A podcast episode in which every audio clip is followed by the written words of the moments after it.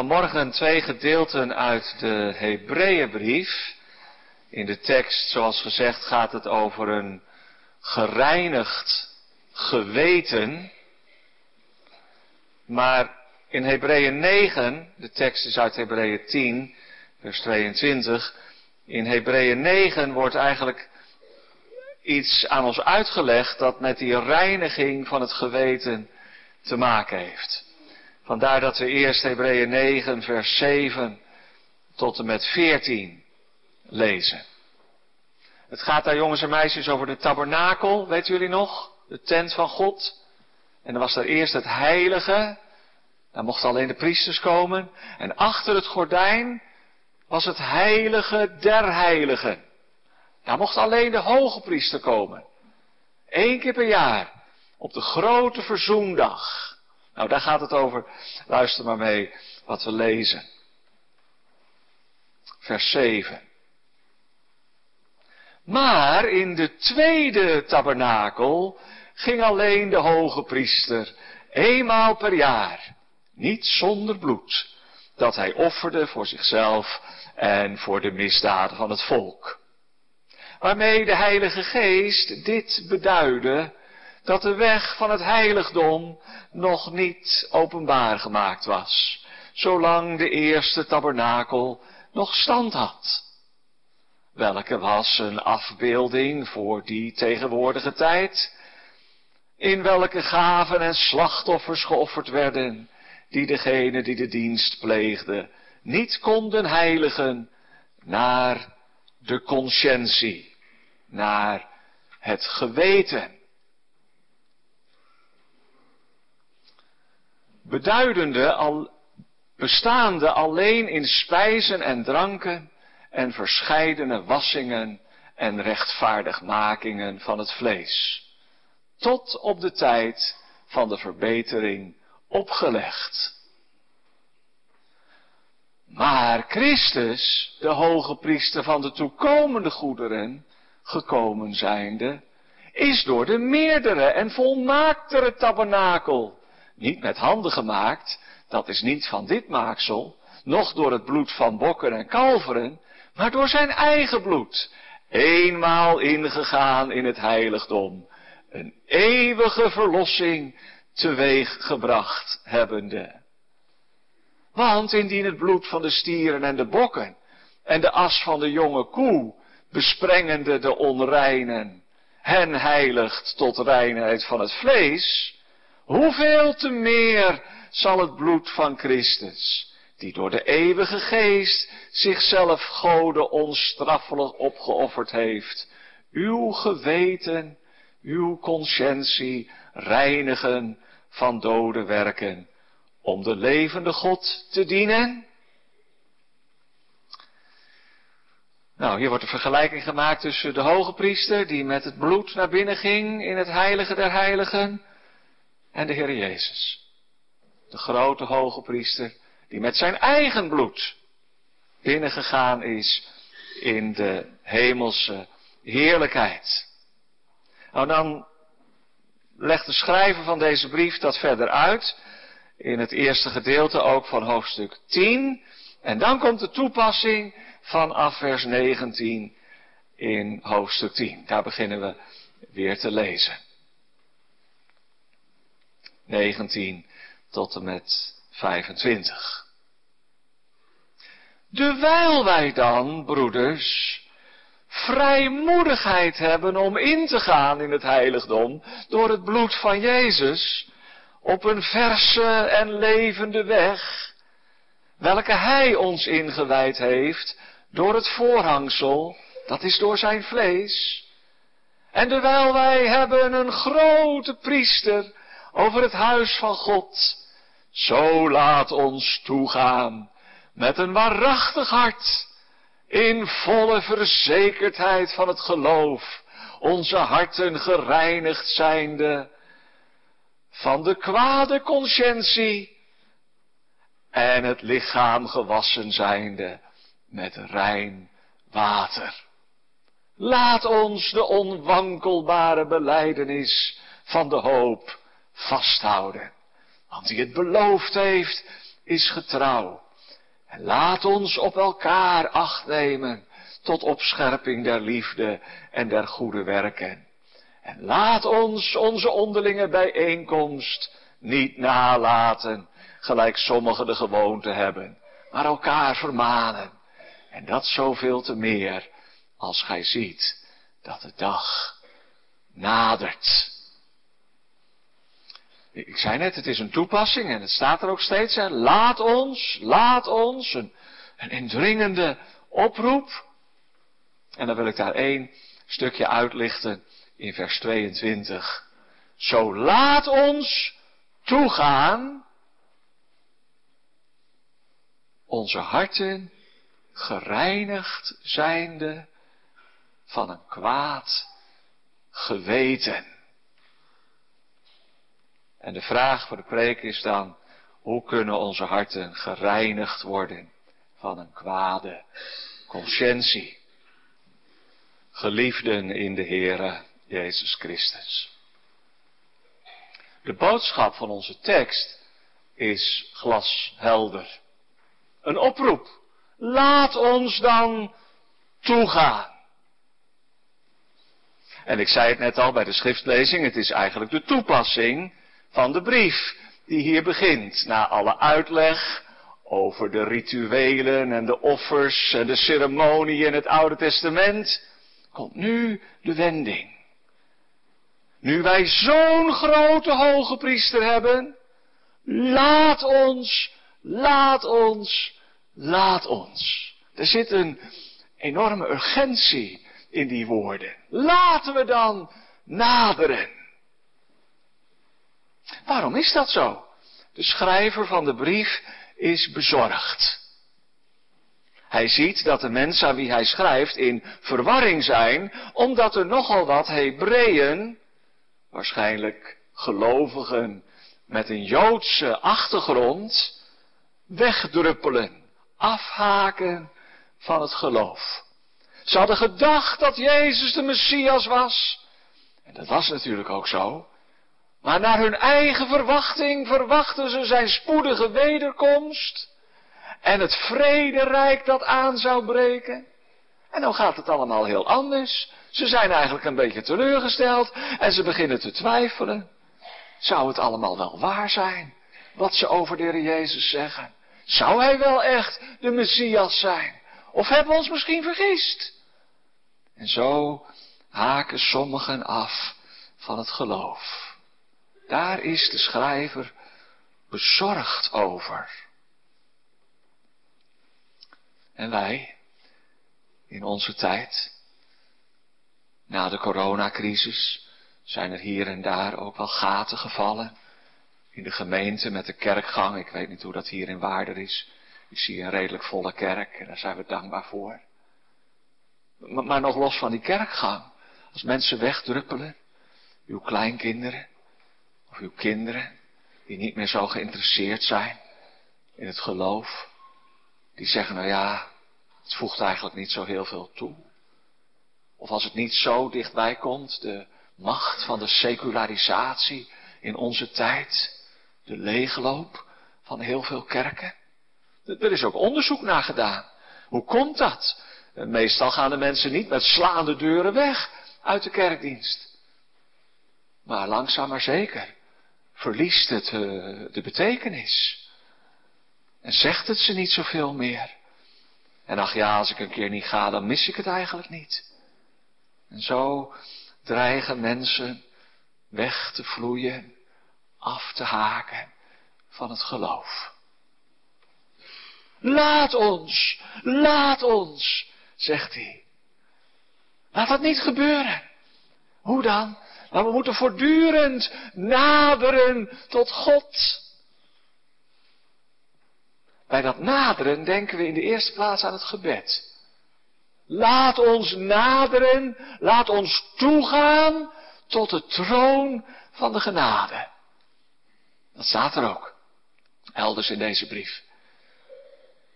En als wij bidden, doen we dat dan ook? Ik weet niet hoe u bidt. De Heere hoort de stem niet van onze lippen, maar van ons hart. En als we bidden, is het dan niet vaak moeilijk om ons te concentreren in het gebed. Ik heb daar ook last van, dat je soms afdwaalt met je gedachten. Zeker als je zachtjes voor jezelf bidt. Dat je niet zo kunt concentreren, dat je misschien, heeft u dat ook wel eens? En dat is eigenlijk heel erg. Dat u denkt, heb ik nou wel gebeden, ja of nee? Ik weet het eigenlijk niet meer. Dat is niet goed gemeente. Dat is gedachteloos. Dat is oneerbiedig. Laat ons dan toegaan. Dat betekent ook met onze gebeden heel bewust aan het begin van het gebed. Dat kan ons soms ook wel helpen bij de concentratie. Naderen tot God. Misschien komen we wel veel te, veel te snel met onze vragen. En met onze zorgen en noden en het mag. De Heere weet het alles al. Maar als we bidden dat we dan aan het begin van ons gebed bedenken, de Heere is. Hij is er. En hij hoort mij. En hij ziet mij. En hij luistert naar de taal van mijn hart. Wat zouden we al anders bidden als we aan het begin van ons gebed zouden naderen tot de troon van de genade. Maar het gaat niet alleen over het gebed in de oproep in de tekst. Het gaat eigenlijk over het hele leven. Het is alsof de schrijver van de brief wil zeggen, ons hele leven moet één toenadering zijn tot God, op God gericht zijn. Wandel voor zijn aangezicht, zoals de Heer al tegen Abraham zei. Wandelen met God, voortdurend in beweging, naderen tot Hem. Er zit beweging, er zit dynamiek in de tekst. Het mag niet stilvallen, want stilstand is achteruitgang. We mogen niet in slaap vallen en niet tevreden zijn. Maar er moet een verlangen zijn naar meer, om dichter en dichter bij de Heer te leven. Want als dat ontbreekt, dan vlakt het zo gemakkelijk af. En voordat je het weet ben je in de gevarenzone om misschien wel af te haken van het geloof. En nou weet ik wel, er is geen afval van de heiligen. Als de Heer een goed werk in ons hart begonnen is, dan zal hij het ook voltooien. Maar toch, het luistert zo nauw, hè. Hoe we leven, voortdurend in beweging blijven. Jongens en meisjes, weten jullie nog? Hoe jullie hebben leren fietsen? Kun je al fietsen? Ja, natuurlijk. dat leren we in Nederland heel snel. Weet je nog hoe je dat geleerd hebt? Misschien met zijwieltjes eerst. Maar toen die zijwieltjes eraf gingen, wat was dat moeilijk, hè? Nou, zeg je misschien, ik vond het helemaal niet zo moeilijk. Maar, maar sommige kinderen, weet je, die vinden het een beetje eng. En die gaan heel langzaam fietsen. En dan beginnen ze te slingeren. Ja, dan vallen ze om. En dan wordt het steeds moeilijker. Als je wilt leren fietsen, dan moet je eigenlijk een beetje lef hebben. Dan moet je vaart maken. Want als je niet in beweging blijft, dan val je om. Nou, het is maar een beeld natuurlijk. Maar dat wil eigenlijk de tekst ook zeggen. Laten we voortdurend in beweging blijven. Voortdurend naderen, toegaan tot de troon van de genade. Want als je niet in beweging blijft, dan val je zomaar om. En dan noemt de tekst vier dingen. Dat is natuurlijk te veel. Maar ik noem ze toch even. Laat ons toegaan in de eerste plaats in vers 22 met een waarachtig hart. Je kunt niet tot God naderen als je niet oprecht bent. Dan moet je eerlijk gemaakt worden voor Hem. Kom maar voor de dag. Hij weet het toch al. Met een waarachtig hart. In volle zekerheid van het geloof. Nou zegt iemand, dat vind ik moeilijk. Want ik heb die zekerheid niet. Daar kom ik nog wel op terug. Want het heeft ook met het geweten te maken. Maar, maar letterlijk staat er in het volste vertrouwen. He, geloof is vertrouwen. Je kunt niet naderen tot God als je hem niet vertrouwt. Met een dubbel hart. Als je nadert tot God, dan moet je ook geloven dat Hij is. En een beloner is van degene die hem zoeken. In het volste vertrouwen. En dan staat er, daar wil ik op inzoomen, nu onze harten door besprenkeling gereinigd zijn van een kwade conscientie. Van een kwaad geweten. Besprenkeling staat er ook niet, maar dat staat er wel in het Grieks. Dat is het werkwoord. Door besprenkeling is ons hart gereinigd van een slecht geweten. En dan in de vierde plaats, nu ons lichaam gewassen is met rein water. Dat wijst waarschijnlijk op de doop, de wassing van het lichaam, de volwassen doop van de gelovigen die uit het heidendom of uit het jodendom christen werden. Sommigen zeggen het wijst misschien ook wel op het werk van de Heilige Geest. Want in Ezekiel staat, ik zal rein water op u sprenkelen. En dan gaat het over de Heilige Geest. Maar dat is ook niet een tegenstelling, hè. De doop, de waterdoop en het werk van de Heilige Geest horen bij elkaar. Nou, laat ons dan zo toegaan. Oprecht, in het volste vertrouwen, met een goed geweten en met een lichaam, een leven dat gereinigd is door de Heilige Geest, zoals in de doop ook wordt uitgebeeld. En als we dan nu inzoomen op dat geweten, dan zou je af kunnen vragen, wat heeft dat kwade geweten nu te maken met dat naderen tot God? Of met andere woorden, om te kunnen naderen tot Hem, moet je conscientie wel gereinigd zijn. Wat is een conscientie? Dat is het oude woord in de oude statenvertaling. Ik wissel het al een beetje af met geweten. Conscientia, dat is letterlijk samen weten. Dat is een soort zelfbewustzijn. Een bewustzijn van de dingen die verkeerd gegaan zijn in je leven. En de dingen die goed gegaan zijn. Sommigen zeggen ook wel, maar dat is wel een beetje inlegkunde, samen weten met God, die alles van ons weet. Nou, ik denk dat er toch een kern van waarheid in zit. Dat je bewust bent dat de Heere alles van je weet. En wat is dan dat kwade geweten? Waar je hart van gereinigd moet worden. Nou, dat is de zelfbeschuldiging.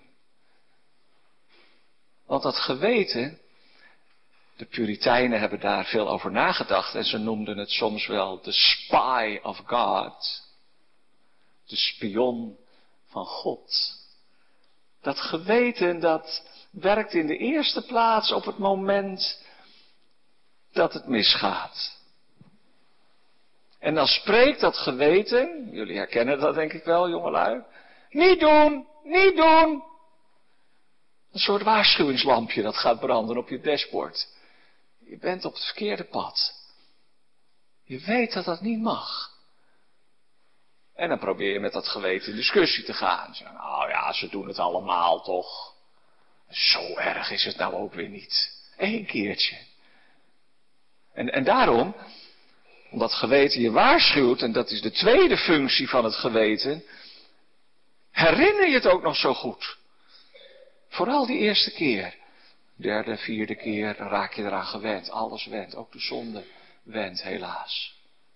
Maar ergens is dat geweten, John Bunyan noemt het Mr. Recorder, dan moet je niet aan een cassette recorder denken, die waren er toen nog niet, maar een schrijver, een soort notaris die alles nauwkeurig opschrijft in onze herinnering. De dingen die misgegaan zijn. De dingen waar je nu voor schaamt, waarvan je maar hoopt dat niemand erachter komt. Liggen toch vast in ons geweten, in onze conscientie. En meestal hebben we er niet zoveel last van. En leven er gemakkelijk overheen. Sommige mensen hebben ook een goed geweten omdat ze een slecht geheugen hebben, zei iemand. En sommige mensen hebben een heel teer geweten. En dit is ook wel een beetje lastig hoor, want je kunt je soms ook nog schuldig voelen over dingen waar je geen schuld aan hebt. Als je een teer geweten hebt. Of je komt dat ook wel tegen, ik zeg het heel voorzichtig, in situaties van, van misbruik. Waar mensen zich slecht voelen, schamen, schuldig voelen. Terwijl ze toch eigenlijk niet schuldig zijn. Ons geweten is ook niet de norm, hè? De woord van God is de norm. Je kunt soms in je geweten last hebben van dingen die, naar het woord van God eigenlijk wel geoorloofd zijn, maar je, je hebt er toch last van. Daarom is het zo belangrijk hè, dat, we, dat we ook bijbels spreken over het geweten. Want we zijn altijd bezig met de vorming van het geweten van onze kinderen en onze kleinkinderen, als u ze hebt. Door het voorleven, door de keuzes die we maken, door de manier waarop we spreken over anderen.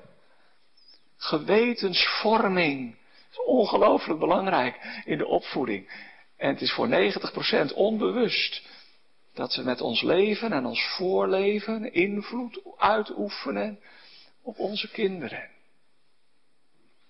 Het geweten waarschuwt, het geweten registreert. Maar dan is er nog een derde. En daar gaat het hier eigenlijk om. Dat geweten dat soms ook een beetje in slaap gesust wordt. Met allerlei argumenten. Dat kan opeens ook wakker worden. Ontwaakt geweten. Dat gebeurt als je opeens uh, iets naars meemaakt. Ernstig ziek wordt. Of misschien een ongeluk waar je net aan de dood ontsnapt. En, raar hè, dan komen al die herinneringen soms even in een flits bij je boven. Dan, dan sluimert dat toch ergens in je geweten. En het wordt wakker. Een ontwaakt geweten. Soms is dat maar voor een moment. Soms gebruikt de Heer ook wel iets ernstigs in ons leven om ons wakker te schudden. Om ons een besef te geven dat we zondaren zijn. Want daar gaat het hier om. Een geweten dat ons aanklaagt dat we tegen al de geboden van God gezondigd hebben. Zo zegt de catechismus het. De tien geboden. En ik heb ze allemaal gebroken. Geloof je dat? Nou zeg je misschien, daar heb ik niet zoveel last van. Dat voel ik eigenlijk niet zo. Ik vroeg niet of u het voelt, ik voel het ook niet altijd. Maar of het zo is, of u het erkent voor het aangezicht van God, dat je een zondaar bent. En geen daarvan gehouden. Niet alleen dat ik misdaan heb, maar weet je waar je nou ook last van krijgt? Als je geweten wakker wordt. Ik zou kunnen zeggen, weet je waar je ook last van krijgt als de Heilige Geest in je hart gaat werken? Wat je niet gedaan hebt en wat je wel had moeten doen. Begint soms met hele concrete dingen, waar je schaamt en waar je, waar je spijt van hebt. Maar, maar, misschien herken je dat ook wel, hè? dat je zegt, Heer, u bent het zo waard. Dat ik heel mijn leven, mijn gedachten, mijn woorden, mijn werken, tot uw eer zou leven. U bent God en u bent goed en u bent heilig, u bent volmaakt.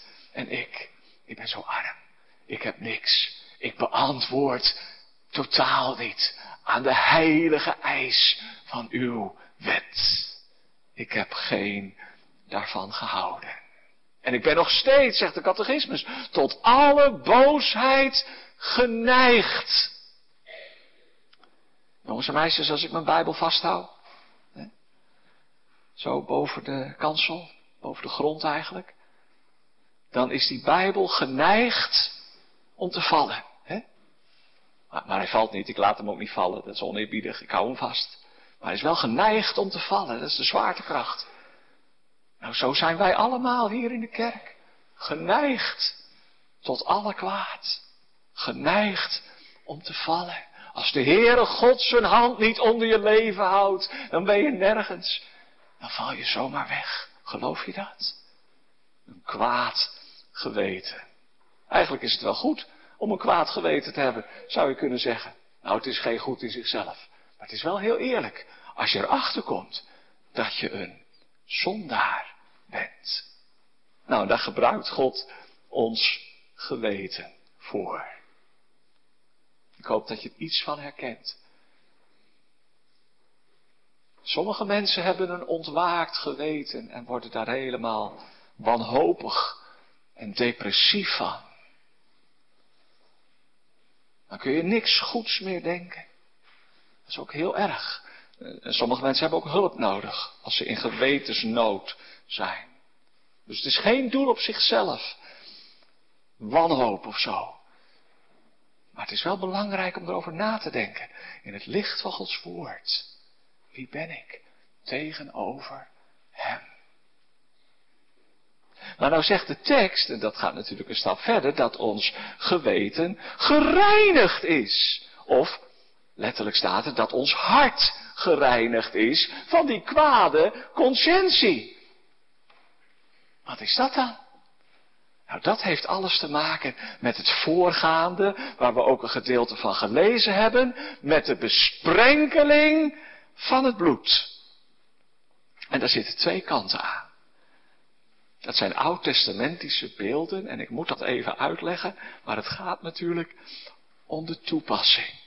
Hoe kan ik naderen met vrijmoedigheid en in volste vertrouwen tot de Heer? Dat kan alleen maar als ik mag weten van de vergeving van mijn zonden. Van de reiniging van mijn hart, van het kwade geweten, door de besprenkeling. En bij die besprenkeling is het in de eerste plaats zo dat de hoge priester op de grote verzoendag naar binnen gaat in het heilige der heiligen. Eén keer staat er, ja, één dag. Eén keer per jaar. Maar hij ging wel drie keer naar binnen, als je het goed leest in Leviticus. Eerst ging hij naar binnen met wierook. Vanwege de heiligheid van, de, van God werd dat heilige der heiligen. Met die gouden engelen boven de ark van het verbond waarin de wet van God lag. Gevuld met die kostbare wierook. En dan ging de hoge priester weer naar buiten om een offer te brengen. En dan ging hij weer naar binnen met een schaaltje bloed om verzoening te doen voor zichzelf en voor zijn eigen gezin.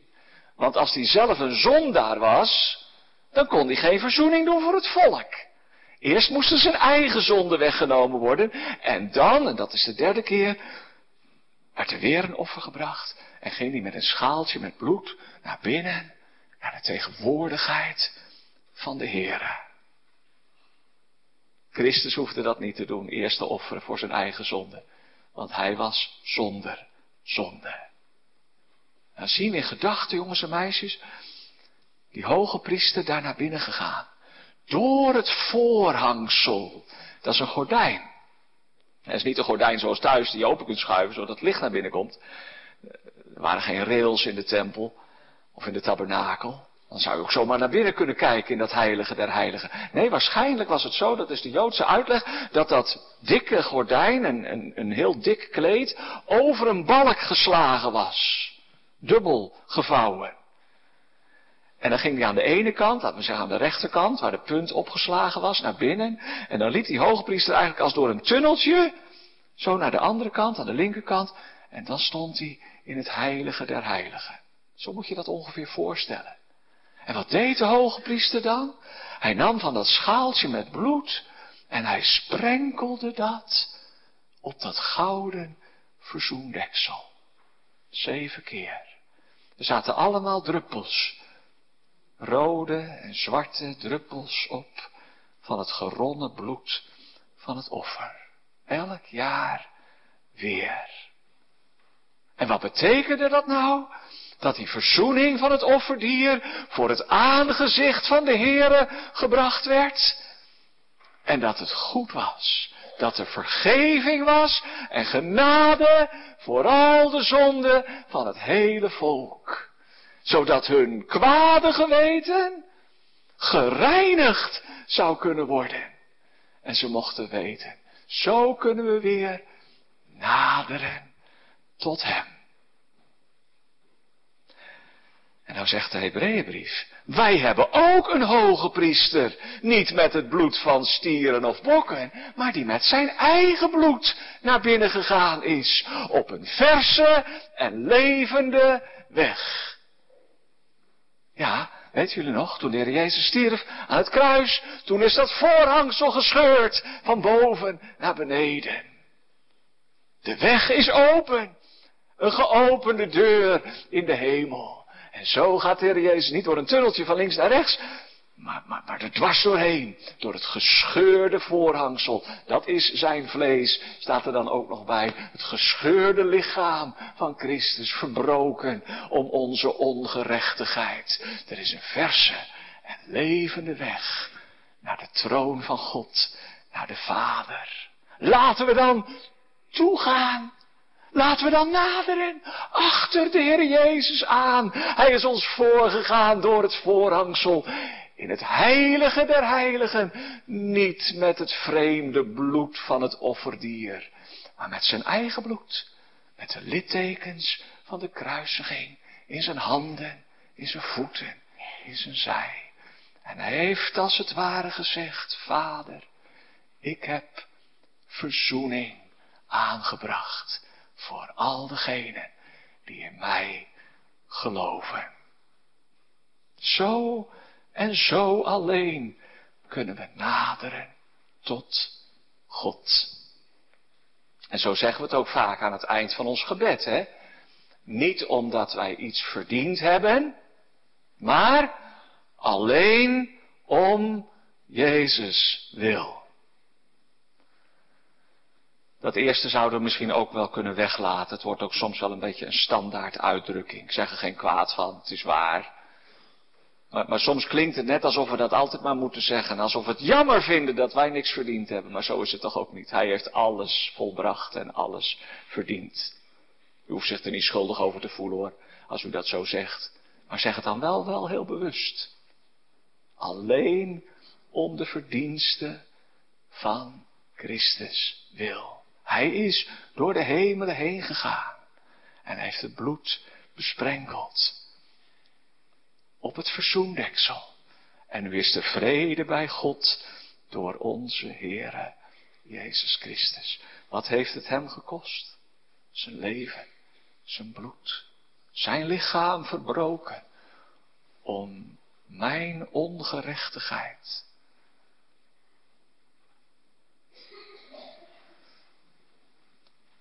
Maar ik zei het net al, er is aan die besprenkeling ook nog een andere kant. Vroeger hadden ze het wel over de verwerving. Ik weet niet of u dat nog wat zegt. De verwerving en de toepassing. En de toepassing is dan niet de toepassing van de preek. Maar het gaat om wat de Jezus verdiend heeft door zijn offer. En wat hij uitdeelt door zijn geest. Nog even voor de jongens en meisjes, want het is best een beetje een moeilijke preek voor jullie misschien. Als je nou een cadeautje wil geven aan een vriendje of een vriendinnetje voor een verjaardag, hè, wat moet je dan doen? Dan moet je twee dingen doen. Dan moet je eerst naar de winkel gaan om iets te kopen. Hè, en dan moet je ervoor betalen. Maar daar heeft je vriendje nog niks aan. Want dan heb jij het cadeau, maar hij heeft het nog niet. Wat moet je dan doen? Dan moet je het inpakken.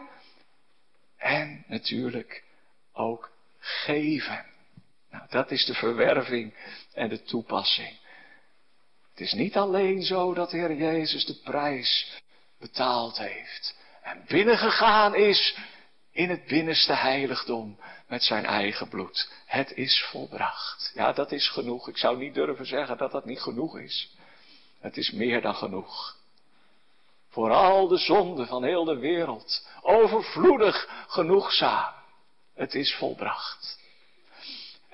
En toch, weet je wat de Heer Jezus nou ook doet? Door de Heilige Geest. Hij brengt het ook bij ons. En hij wil het aan ons kwijt. Het is alsof hij in de verkondiging van het evangelie zo laag afdaalt en tegen ons zegt, wil je dat hebben? Er is genade.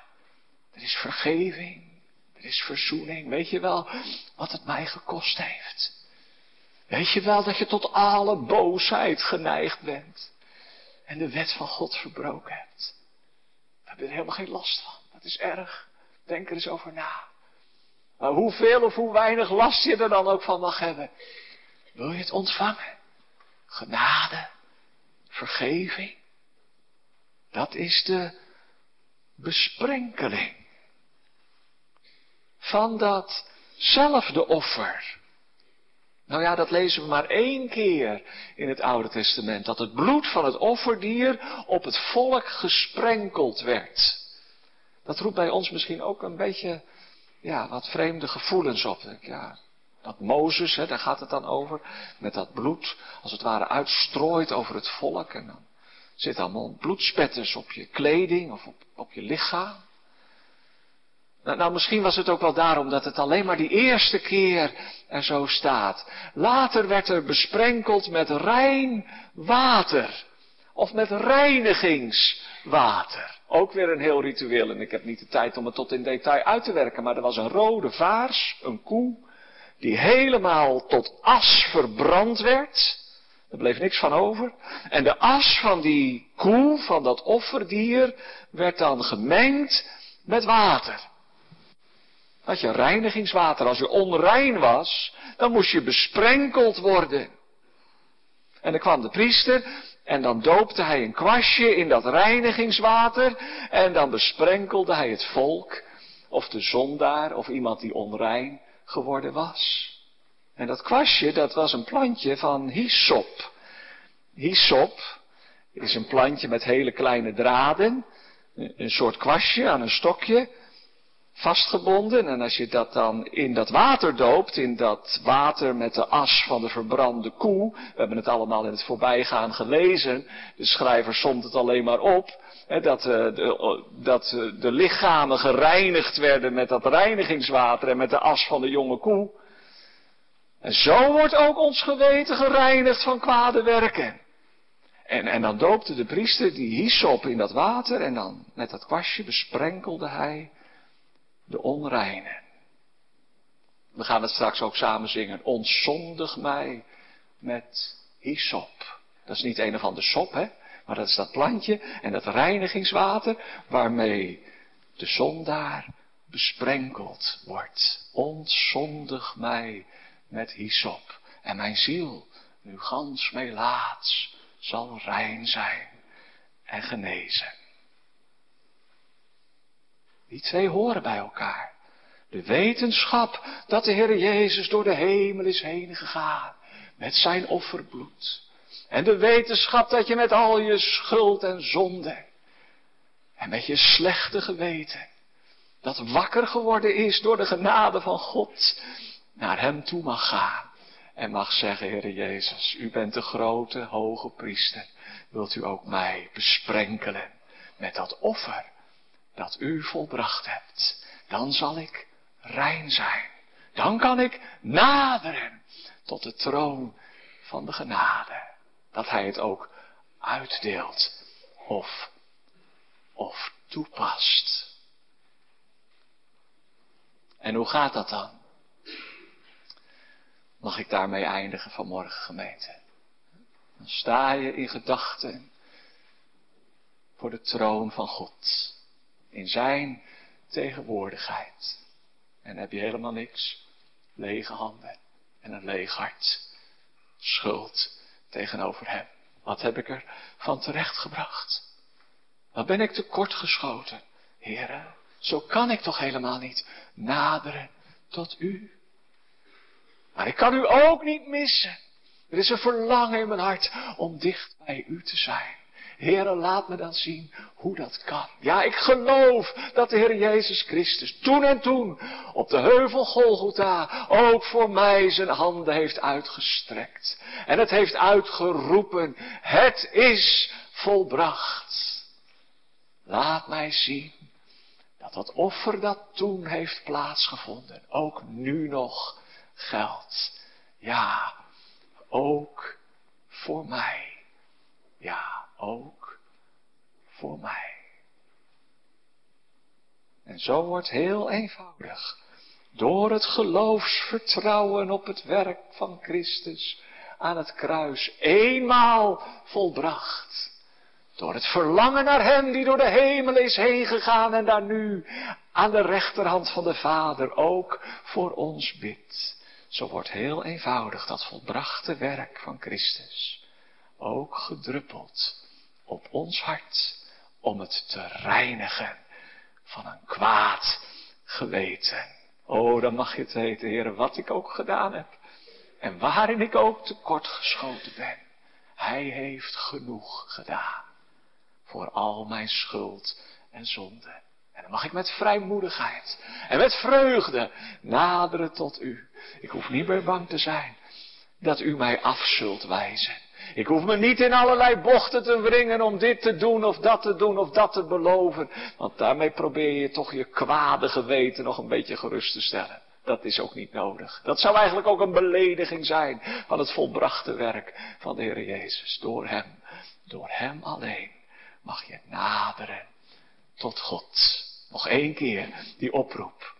Nu wij dan zo'n grote hoge priester hebben.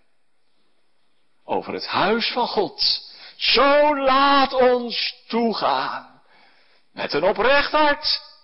Met het volste vertrouwen op het volbrachte werk van Christus. En nu we mogen weten dat onze harten gereinigd zijn van een kwaad geweten. Door de besprenkeling met het bloed in het heilige der heiligen. En door de besprenkeling met het reine water, het werk van de Heilige Geest in ons hart. Ons lichaam, we zijn gedoopt, is immers ook gewassen met het reine water. Nou, laten we dan vandaag en morgen en alle dagen in beweging komen, naderen, toegaan tot de Heer, omdat Hij het waard is en omdat Hij, de grote hoge priester, er naar uitziet. Ook naar u, ook naar jou. Amen.